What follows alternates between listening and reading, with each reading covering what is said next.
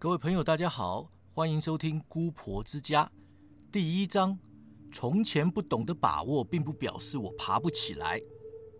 林继恩站在罗东车站的大门外，等着跟执行制作会合，带他前往拍片现场。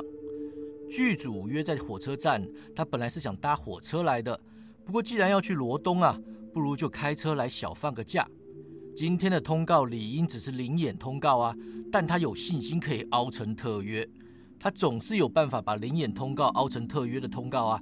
因为十几年前他也曾是炙手可热的偶像团体成员，他相信任何剧组发他灵眼通告啊，都是想要沾他早已过气的光环。他认为去凹这样的剧组并不算过分。他提前到了将近半个小时，只因不愿错过通告。不管是灵眼的几百块啊，还是特约的几千块。有钱拿的通告就是好通告。他曾经耍过大牌，让剧组等待数个小时，但那都是十几年前的事了。如今的他呀，没本钱也没胆量去做任何有损风评的事。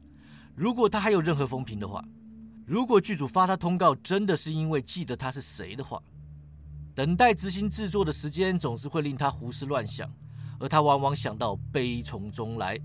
他总是告诉自己，在哪里摔倒的就要从哪里爬起来啊，所以他必须待在演艺圈中才能给自己交代。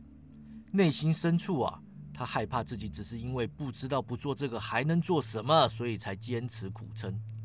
他曾试过去餐厅驻唱啊，但他吉他弹得不好，也不以歌声见长。当年火红的男孩团体里面啊，他不是唱歌最好听的那个，也不是跳舞最好看的那个，而是颜值担当的那个。然则相由心生啊，在经过几年风花雪月、纵欲无度的日子啊，他帅气的脸庞上沾染上了酒色财气，即使潇洒依旧呢，却令人难以亲近。他结过婚，出过轨，所有形象本钱都已耗尽了。老实说，在不知道不做这个还能做什么的前提下，他甚至不知道风光的过去是加分的光环，还是扣分的负担。他考虑信神呐。组织邪教敛财，因为呢听起来超好赚的，但他不确定该怎么入手。或许他该上网查查有没有相关网络课程可以买呀。他前几年超迷网络课程的，总是趁特价期间购入大量原价六千、特价三百的课程。有 Java 城市设计、Unity 电玩概念、3D 绘图建模、素描手绘、三分钟学会社群行销、如何成为百万 YouTuber、股市达人新手入门、上天堂不住套房之类的课程，没有一门的学习进度超过百分之三十啊！他自以为学的很多，过得很充实，但却都是半桶水。他不愿意相信那些老师都是因为赚不到钱才来教别人怎么赚钱呐，宁愿相信是自己不用功。自欺欺人的信念乃是潦倒之人的救毒啊！手机哔哔作响，林吉恩拿起来看，是执行制作传来的讯息。不好意思，我们拍片的民宿改了，可以请你自行前来吗？Google 搜寻“姑婆之家”。林基恩皱起眉头啊，想骂脏话，但还是摸摸鼻子，开地图城市搜寻姑婆之家了。他都已经来到罗东了，总不可能赌气不去吧？至少得把油钱给赚回来。干！你们最好不要拍太久。他喃喃骂道啊，我还要去三星吃葱油饼加蛋呢。他回到车上啊，把手机架上导航，开车，就跟大部分台北人一样呢。他来过宜兰很多次，但对宜兰当地的地理位置一点都不熟，一切都听导航的。姑婆之家是间没有听过的民宿啊，不过宜兰的民宿多到像是田里种的一样，所以没听过才算是正常。他越开越偏远啊，打开车窗享受田园风光，一路上啊，经过许多造型华丽却危险荒废的庄园式民宿。看来呢，也算是赏心悦目啊，就不知道正常人住的房子都到哪里去了。他经过一处还算热闹的聚落，转上一条巷道田埂，然后呢，现代建筑就消失了。路的两侧啊都是田地，应该是在送三星冲。过了田地呢，就是山，仿佛两条大手背般呐，把整个地区合抱起来，越开越有种与世隔绝的感觉。他心旷神怡啊，深深呼吸。思绪回到从前，也不是什么特地的时间点呐，就是往事一幕幕涌上心头，仿佛人生跑马灯啊。笔直的田埂开了几分钟，他终于看见了一间民宿。民宿有围墙啊，占地似乎不小，主要建筑有两栋，前面那栋呢三层楼高，后面的两层。他查导航的时候有稍微看过民宿简介呀，知道姑婆之家有游泳池和酸温暖，是比较着重设施的那种昂贵民宿啊，适合一群朋友或家族包下来玩。他很久没干这种事情了，跟很多朋友或全家人一起去玩。他享受现在这种自由自在的日子，起码他努力说服自己啊，这种日子很值得享受。他想念他的孩子，但是老付不出赡养费的爸爸哪里有脸去见孩子呢？他来到民宿大门外，看见招牌写着“姑婆之家”。他转弯驶入前院呐，把车停在只停了一台车的停车场旁边。生意真烂啊！他边想边下车啊，都有剧组在里面拍片呢，怎么会没停车嘞？看来多半是个没钱的小剧组。干，我真的好凄凉啊！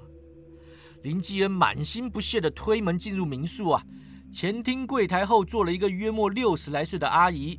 面目慈祥，笑容可掬，手里拿着颗大毛线球滚来滚去。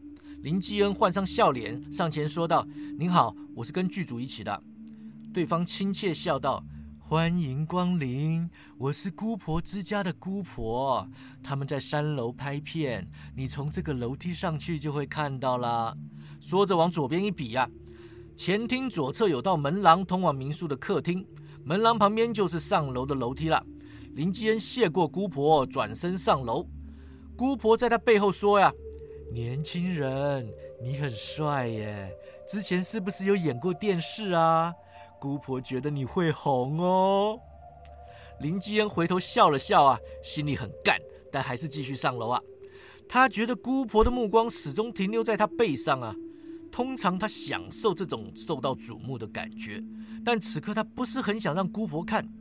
他也说不出原因呐，就是一种直觉。他快步上楼，离开姑婆的视线范围。来到三楼呢，有个三十来岁的猥琐男子站在楼梯口，未问先猜就是执行制作了。那执行制作一看到他呀，立刻破口大骂：“走快点呐，拖拖拉拉的，他妈的临时演员还让导演等啊！”林基恩就连忙抱歉呐，快步上楼，心想：我操你妈呀！好久没遇上见人就骂的执行制作了，这家伙有种，是九零年代来的吗？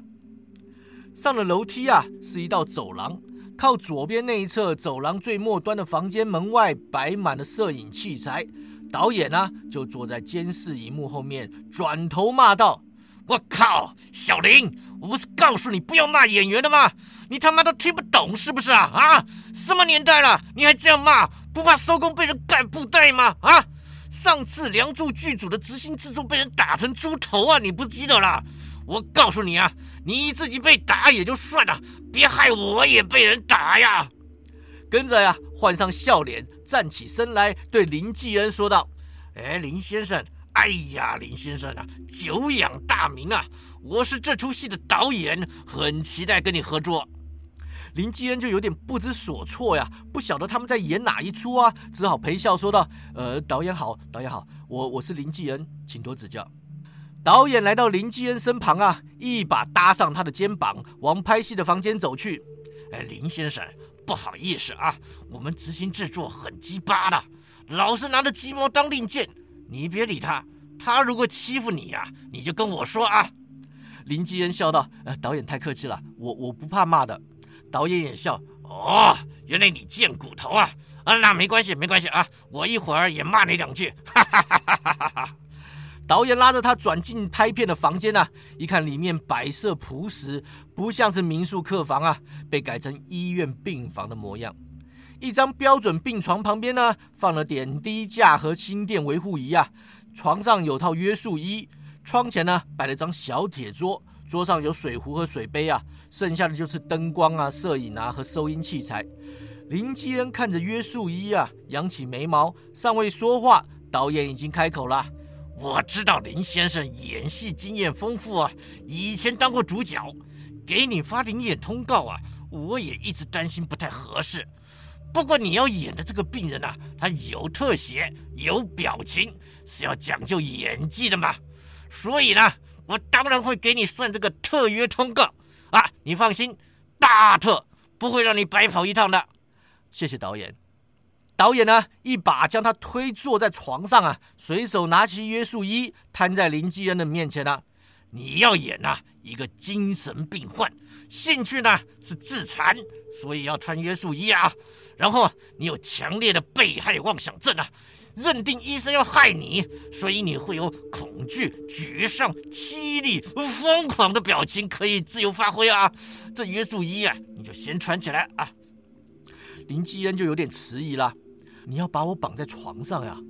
导演瞪大眼睛，咦？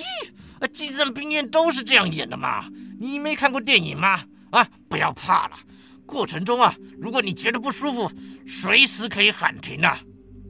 林基恩看着导演塞给他的约束衣啊，迟迟没有动作。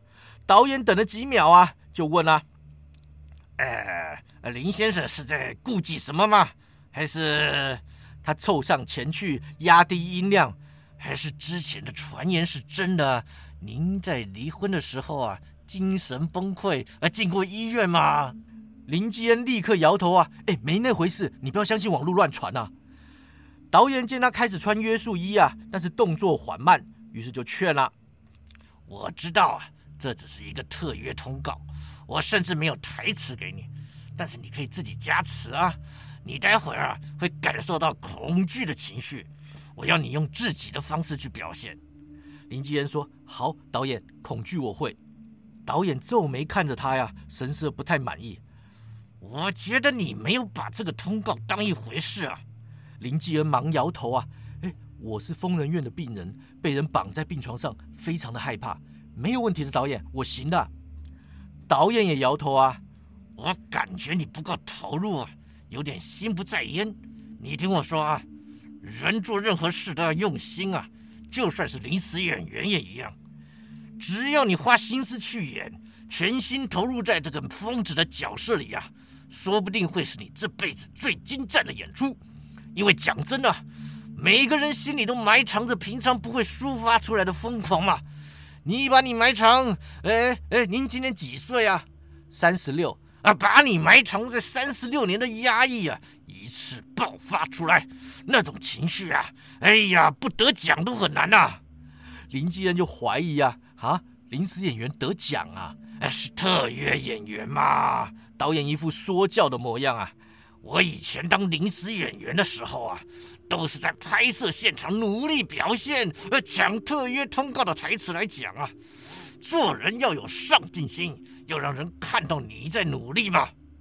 林基恩就尽量保持礼貌的说啊，呃，导演，你可不可以先拍过一次嘛？如果不满意我的表现，你再来念我行不行啊？导演说不行。我的拍法呀，必须一个镜头 OK。他拉把椅子坐下，语重心长地说：“我知道你以前是偶像团体啊，出过专辑，还主演过电影，但那都是十几年前的事了嘛。你今天来这里当领演，一定会感到委屈。我懂，真的，我懂啊。我也很努力的把这个灵眼的通告变成特约给你了，对不对？环境是这样嘛。”人生是这样嘛？你如果有那个命啊，十几年前就该大红大紫了。现在环境啊，也不容易产生明星嘛。